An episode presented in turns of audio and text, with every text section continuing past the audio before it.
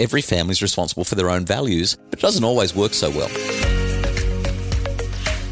It's the Happy Families Podcast, the podcast for the time poor parent who just wants answers now. Hello, my name's Dr. Justin Coulson. I'm the author of six books about raising happy kids, and I'm here with my wife, my co host, my podcast partner, and the mum of our six children, Mrs. Happy Families herself, Kylie Coulson, who, let's face it, every now and again, uh, parenting is pretty stressful, right? You're going to tell a story. I can just feel it. And every now and again, we get so distracted with everything that's going on that we don't really notice certain things, like our telephone in our pants when we jump in the pool. you had to tell that story. Well, so, so the, the weather is warming up, and um, we, we, ride the kids to school every morning. We love the uh, the opportunity to do that. We've never done it before, but with the children having changed schools this term, they've Being started nice riding and close, nice and close. We have started riding to school, and um, in the last few days, I've started jumping in the pool when I get home because I'm hot and sweaty. And that was one of the conditions of moving to Queensland. If we're moving to Queensland, we must have a pool. Uh, and uh, you just jumped in the pool and forgot that your phone was in your pocket. Yeah, the problem is I remembered mid-air. so I'm, I'm, I, I wasn't getting in the pool, but I've heard you scream, and I thought, oh, the water must be cold. And next thing you're like, get the phone, and handed me this sogging wet phone, which I went and put straight into the rice, and it's okay. Everything's working. Well, they say they're you know water resistant. I, I'm I'm hoping we'll get through that one without too much angst. It's a it's a recent model iPhone, and I'm grateful that we haven't had to replace it because that would have definitely hurt. Well, last week we had a conversation around triggers and what things really set parents off, and it wasn't until um, the end of our discussion that she's hitting me. And She's hitting me. Yeah. She's breathing my air. Another one came to mind, and I thought this was a really good one that we really needed to kind of unpack a little bit. You know, that whole conversation around, but mom, everyone else is doing ah, it. Oh, yeah. I'm the only one that's not allowed. I'm the only one that doesn't have a phone. Yeah, totally. And and as a parent, kind of puts you in two places. You can either feel absolute pressure uh, because you're the only parent who's not letting your child do this, or you're in that position where your children hate you. they, yeah. they hate you because even though all of your reasons are good reasons, it still leaves them feeling like they're the only one who doesn't. And they feel like they're on the outer, they're, they're ostracized. As you were saying that, I was thinking of uh, The Princess Bride, when the dread pirate Roberts is coming into the castle, and it's Andre the Giant with the with the, the, the cloak that's burning, and, and you, you've got that the guard outside the castle saying, "Stand your ground, men! Stand your ground!" And I'm thinking, as parents, we we, we want to stand our ground, but we're looking around petrified because there's this giant burning ball of fire coming towards us, and we're like, "Oh no! Do do I stand my ground or do I run and just give them the castle?"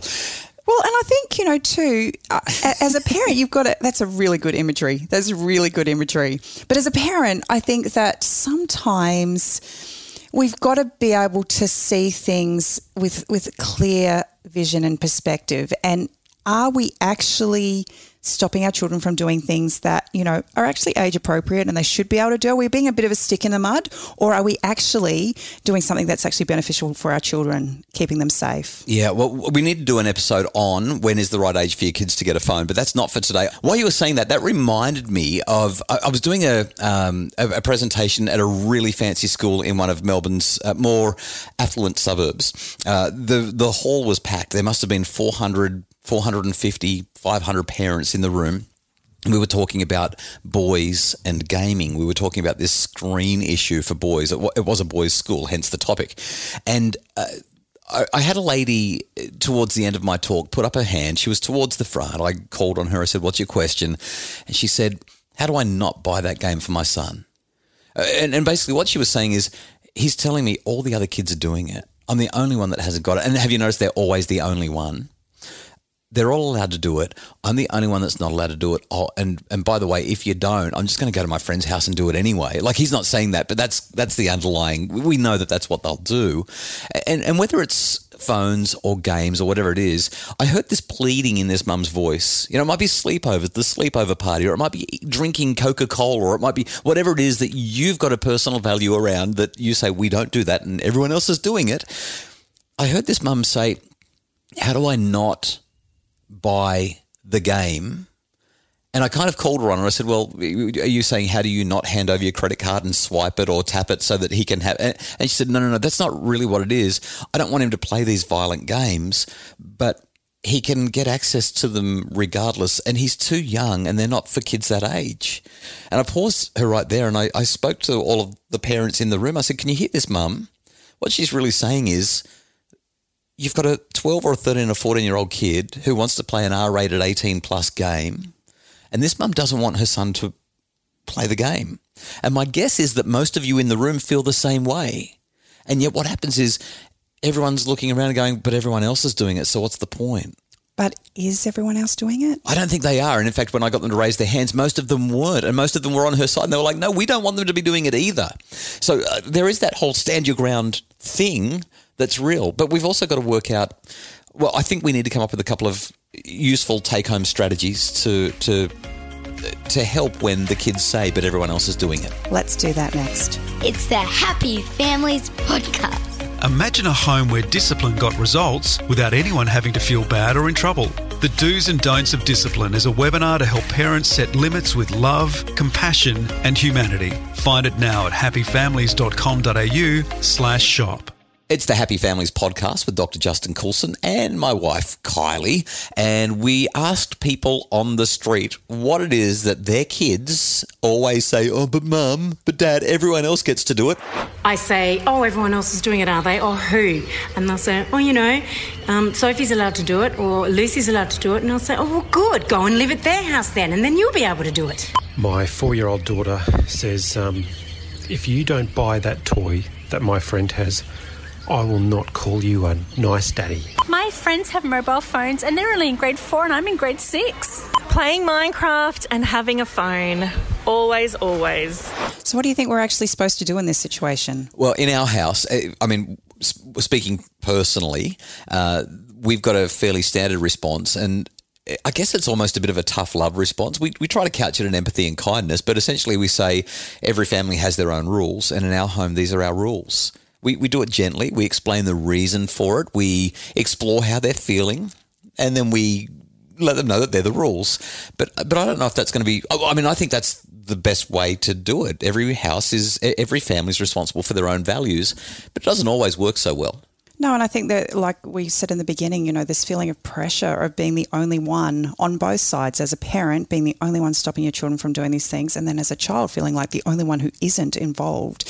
Um, and so I think one of the things that's you know, I, I, keep going back to this this thought process of it takes a village to grow a child. It's one of my favorite catchphrases, and yeah, it's been used a lot. But I think about the fact that, um, you know, as we build a community around our children, we talk to other parents and we start to get a sense of you know where they're at and what things they're doing. And in our case multiple times when our children have come to us and said you know what mum? We're the only ones not doing this.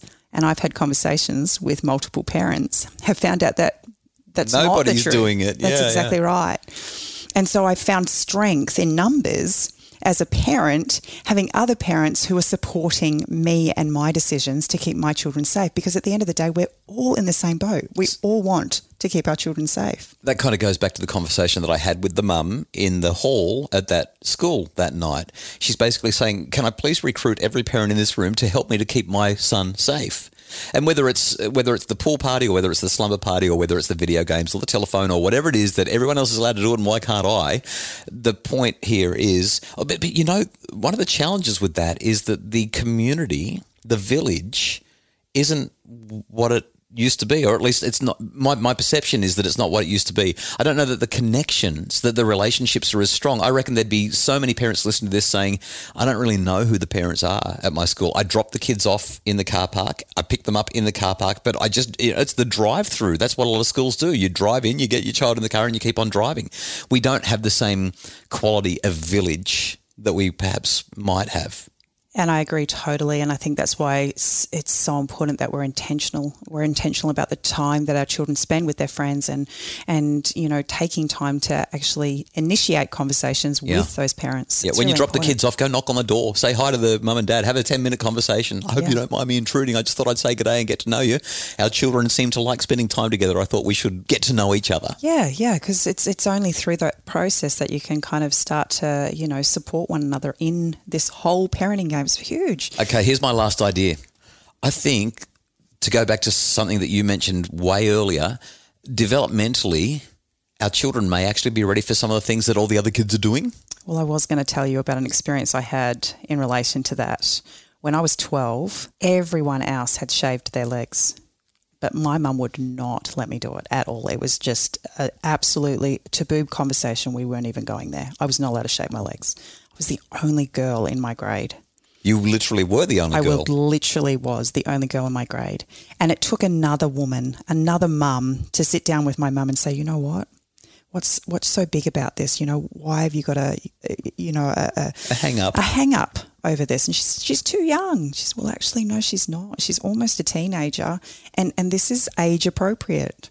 And so it was because of that mum standing up to my mum that I was actually able to do it. And it was such it was such a momentous occasion for me because I had waited for so long. Most of my friends had been doing it from the time they were nine or ten.